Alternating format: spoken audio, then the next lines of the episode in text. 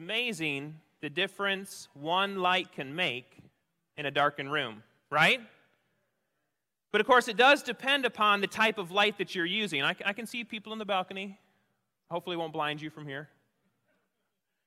But you know, the light makes a difference because if I were to use a flashlight, yes, that, that's one kind of light, but what if I just had a, a tea light? Can you imagine trying to use that as your way to light your path? Good luck finding your way. That'd be kind of ridiculous, right? Flashlights are used, torches are used. You ever heard the flashlight referred to as a torch? Okay, so we know that phrase. Flashlights are best used as that torch to help you light your path. Well, today's scripture passage we're going to get into this, this morning is John 8 12, where Jesus talks about being the light of the world. So I'm going to invite you to walk with me into that passage today. So if you have your Bibles this morning, and I hope you do, and I hope you can find them. I'm going to invite you to find John 8 12, and I'm going to invite you to stand for the reading of God's Word. Don't bump into people. Now, is anybody having a hard time reading their Bible? Not those with phones. You can see them all lit up on people's faces. That's great. But if you don't have that light, it's pretty hard to read, right? Okay, well, good news is I gave out some tea lights this morning. So if you have a tea light, light that up around the room. Help your neighbor read their Bible this morning. Now, how many people can you feasibly help with that tea light? One at best, right? Okay, well, I did give out a flashlight. Let's light that flashlight up. See how many of that people. Yeah, there we go. We got that. Might help half a dozen if he kind of gets around the word. Is there anybody still in darkness? Say, I'm in the darkness. Yeah, we've got a lot. All right, so let's go ahead and raise up the house lights a little bit so we can all read the word this morning. The kind of light we use matters, right? And if all you are is a tea light, you're not going to be helping and illuminating the world in the way that you should for the gospel.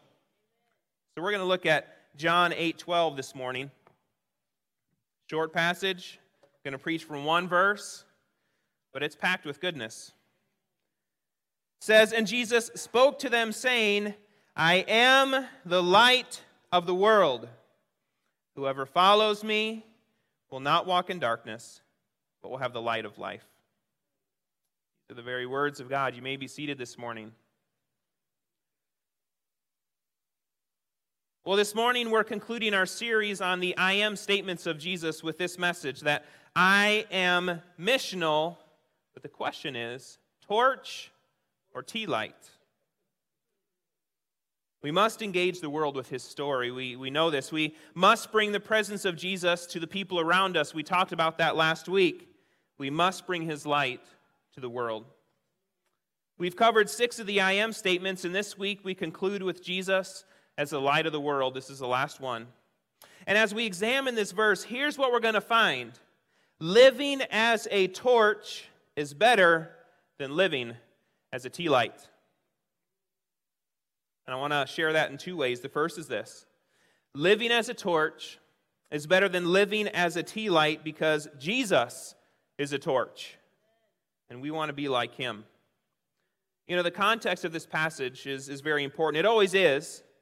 It's important to understand where Jesus is when he's sharing this discourse that he gets into. The setting is Jesus at the Feast of Tabernacles. His comment about being the light of the world is giving reference to the joyous celebration each night in the lighting of the lamps. So we've got a picture of first century temple. You can see these candlesticks. Can you see those four huge menorah in that courtyard. That's a courtyard of the women.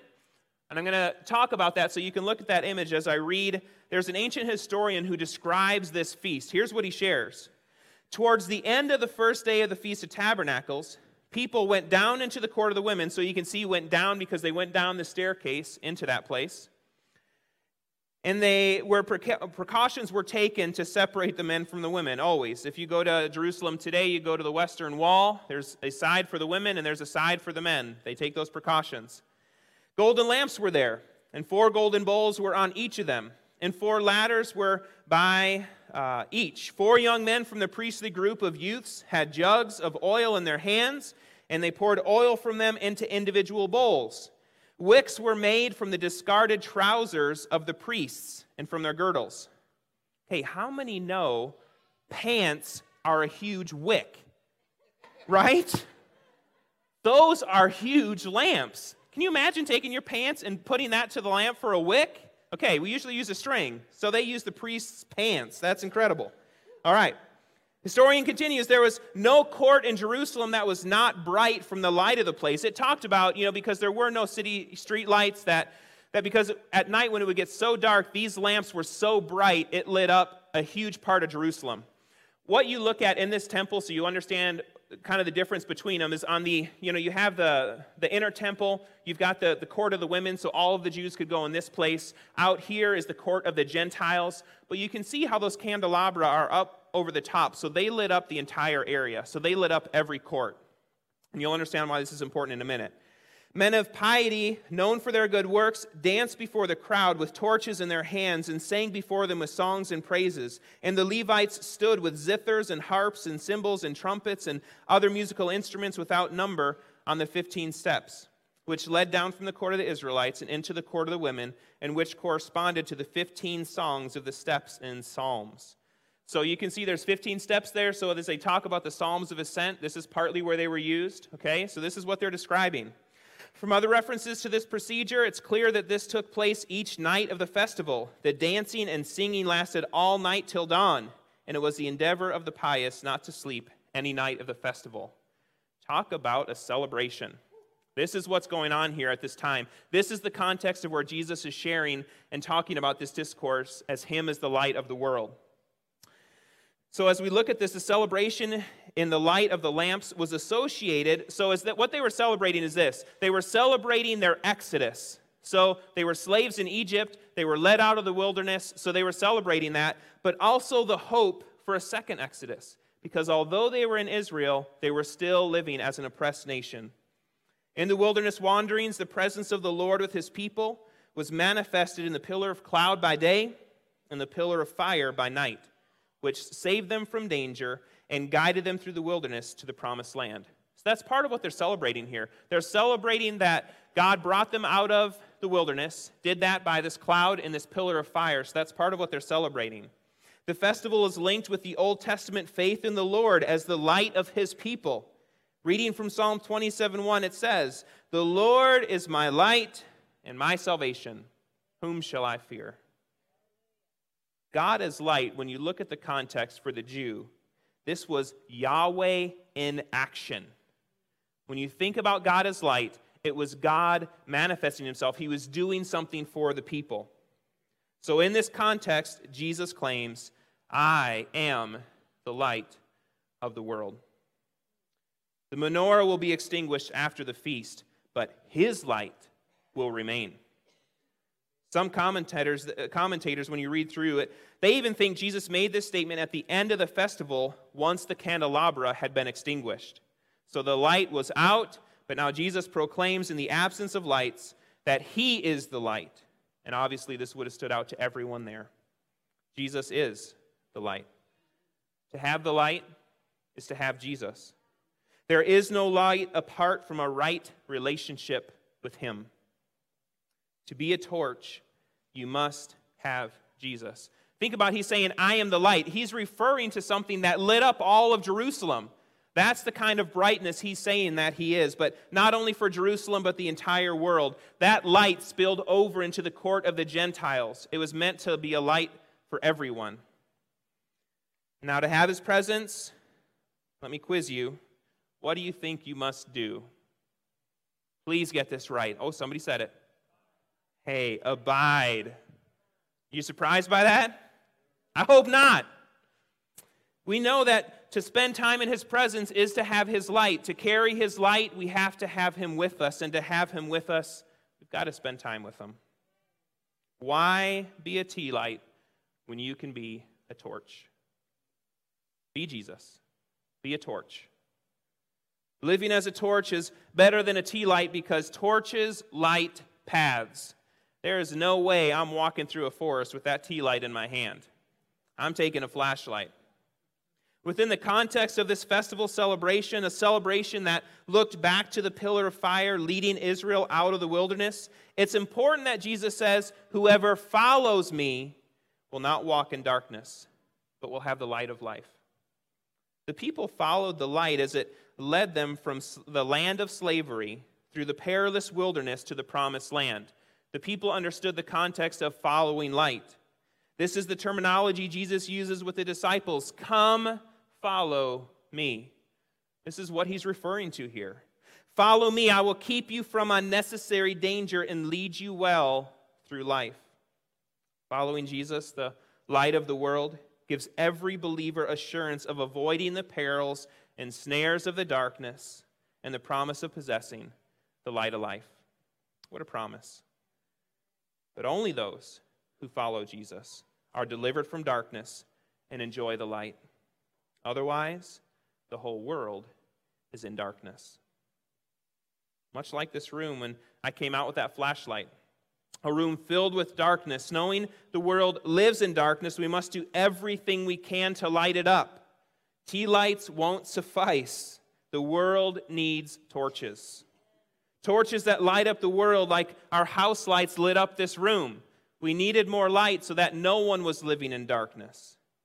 People igniting passion for Jesus. I think I've heard that somewhere before. The phrase Jesus uses, whoever follows me, notice it's in the present tense. It implies following Jesus continually. Jesus is speaking of wholehearted discipleship, not casual adherence. And I would liken wholehearted discipleship to torches and casual adherence to tea lights. In other words, Jesus is talking about being a torch, not a tea light. The light of the world, Jesus does not only give a fleeting glimpse of light, he gives the light of life.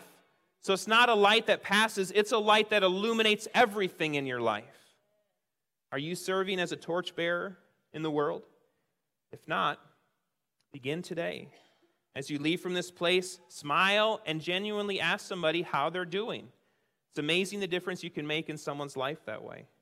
Engage your waiter or waitress at lunch, be a light there. Sign up on Main Street as you go so that you can be a torch on Saturday for the greater Lafayette area. Will you live for Jesus as a torch or as a tea light? I challenge you Live in the light and be a light to the world.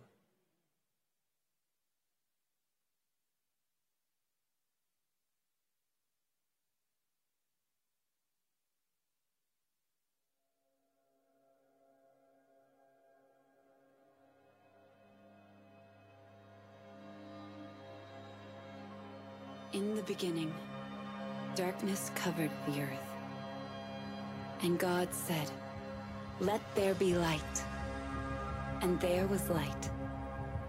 And God saw that the light was good. The true light, which gives light to everyone, came into the world. The light shines in the darkness, and the darkness cannot overcome it. It is a light for the lost, the searching and the seeking. A light for the darkest valley. A light to drive out fear, even in the shadow of death. When we believe in the light, we become children of the light. It shines in us, through us. If we walk in the light, if we let it shine before others, we become a city on a hill. The light of the world. When we let His word light our path, others will follow. We become a beacon of hope to a world in darkness. Our lives reflect the glory of his resurrection. He makes us a light for the nations, so his salvation may reach to the end of the earth. Let there be light. For at one time you were darkness, but now you are light in the Lord. Walk as children of light. Don't you want to be that city on a hill? What a mandate for the church. While we were in Jerusalem living there, We went and visited one of the cities around Galilee. You know, Jesus was always using word pictures. When he talks about the lilies of the field, the birds of the air, he's referring to tangible things. When he talks about the city on a hill, they did have cities on the ridge tops in Galilee that would be a city on a hill. They would have a torch that was lit there, and people would know where they were at, especially as they were out on the Galilee. So we visited one of those cities where they had a torch where they would light that, and that served as a city on a hill. And that's what the church is called for. It's meant to be that beacon of light to lead people to who Jesus is as the light. May we be that city on a hill. I love that phrase in this video let there be light. I've never really considered it a priestly blessing, but in the context they share in this video, it really is that as you go from this place, that you would be in the light and that you would be a light to the world. Let there be light. To engage the world, we must be Jesus. We must be light.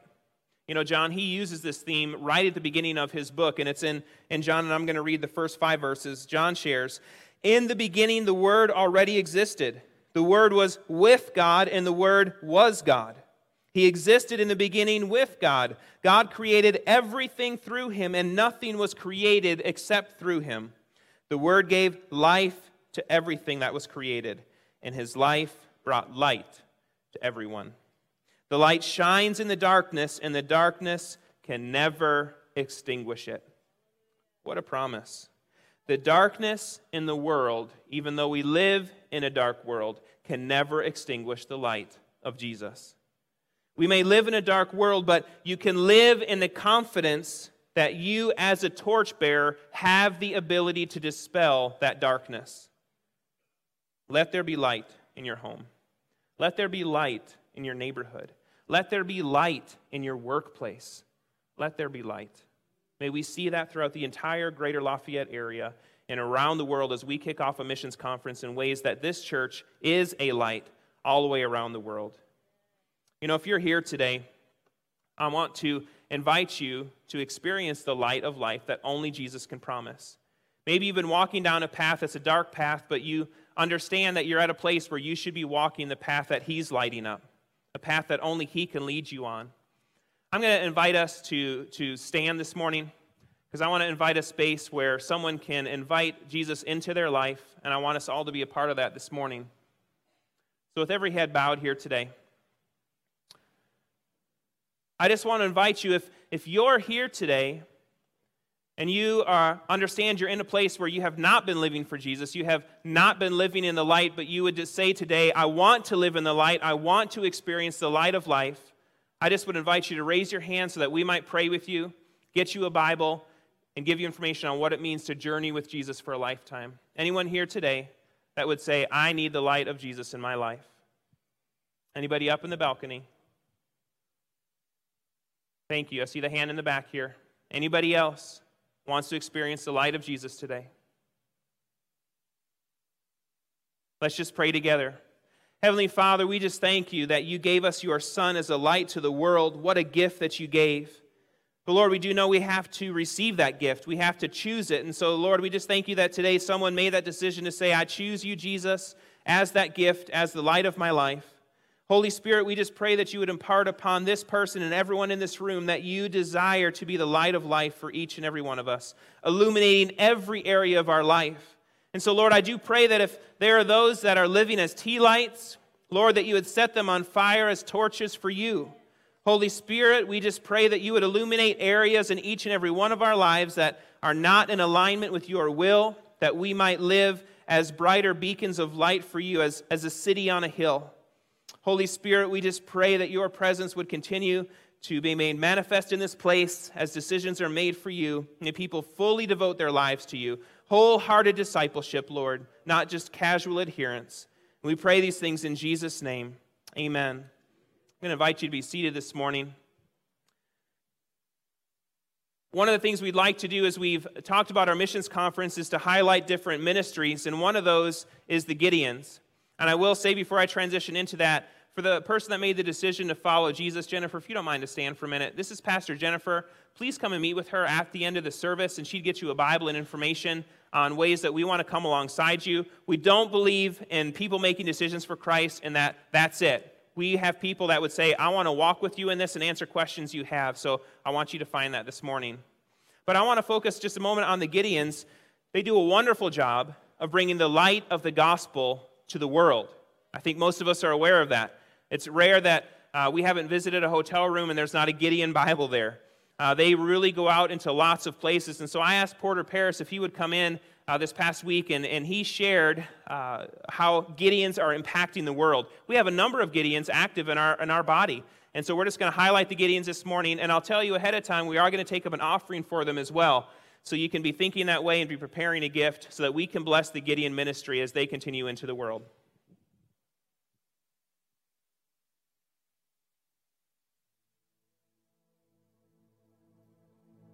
Morning. I'm Porter Paris. I'm a member of Connection Point Church, also uh, the West Lafayette Gideon.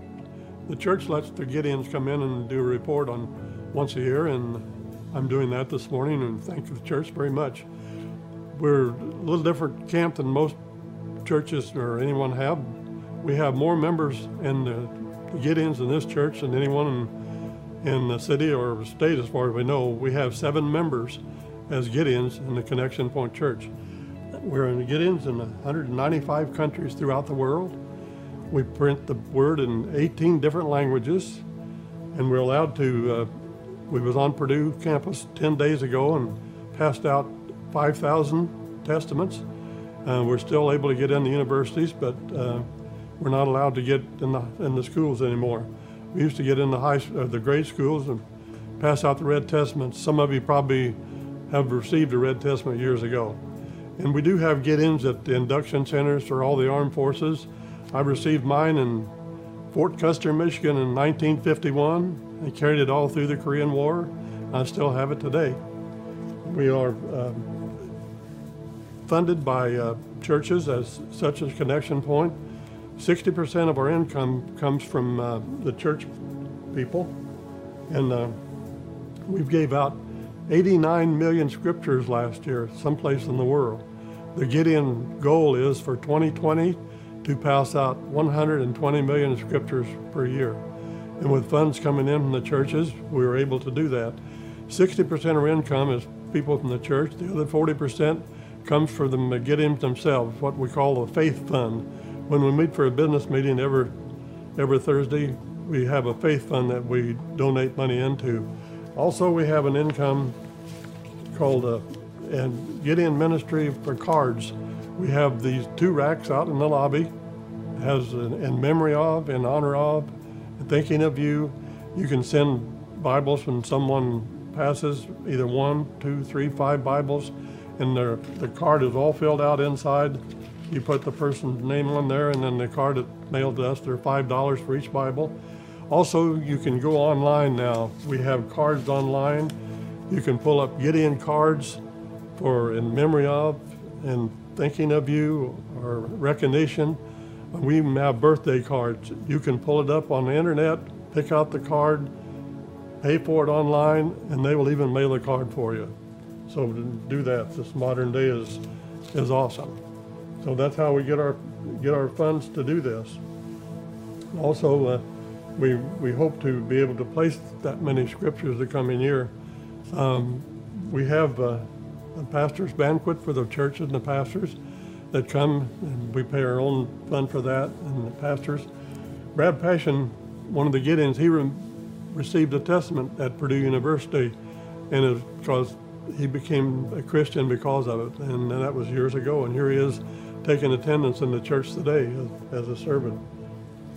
Um, last last year, the church gave us uh, 2,700. dollars We meet here on Saturday mornings for scripture reading and prayer time, and the other Gideon probably from five different churches, and they're amazed at what Connection Point Church does for the Gideon ministry, and we're so so thankful for you people to be that. We get our monthly magazine, and it has testimonies in it, and that's the greatest part. But we get your word will not return void. The gentleman received one when he went into the service in Vietnam, and uh, many years ago, and he was captured and put into a hut with bamboo bars on it. So they took most of his clothes, everything but his sock, but his testimony was hidden in his socks. they gave him some sandals and had leather straps on them. So he took the leather straps and sawed through the bamboo bars and escaped, him and his partner. The guard was really cruel to him, and he forgot and left his testament laying on the windowsill as they left. After the war, this guard, for some reason, he found the testament after they was gone, kept that testament, and after the war, this guard ended up in in um, Cambodia and into a Christian camp, became studying in that, became a Christian. Today, he has a church in Miami, Florida. In years past, you sign this testament when you get it. He looked that gentleman up and invited him to church and returned his testament to him. That's how powerful God's word is around the world as we go forth. We have people in 195 countries, and only 35 of them are self supporting. But Gideons can't have the freedom that we do to walk here on Saturday morning to pray. They have to run around in cars and hide lots of times. So pray for the pavilion. As the Gideons go forth, we've been doing it for 113 years. It's all volunteer. You don't know of any organization that's volunteer for 113 years. When we're going to take a collection this morning, if you're not prepared to give anything today with this little uh, booklet, pamphlet with the insert, it tells you our address. You can donate anytime. We will take your money anytime. Thank you for what you're going to give today. Make your checks out to Connection Point Church. And if you need an envelope, put your money in there and put your name on it, and you'll get credit on your uh, church um, letter when you get it for tax purposes. Thank you for your time and thank you for your offering, and God bless you. Thank you.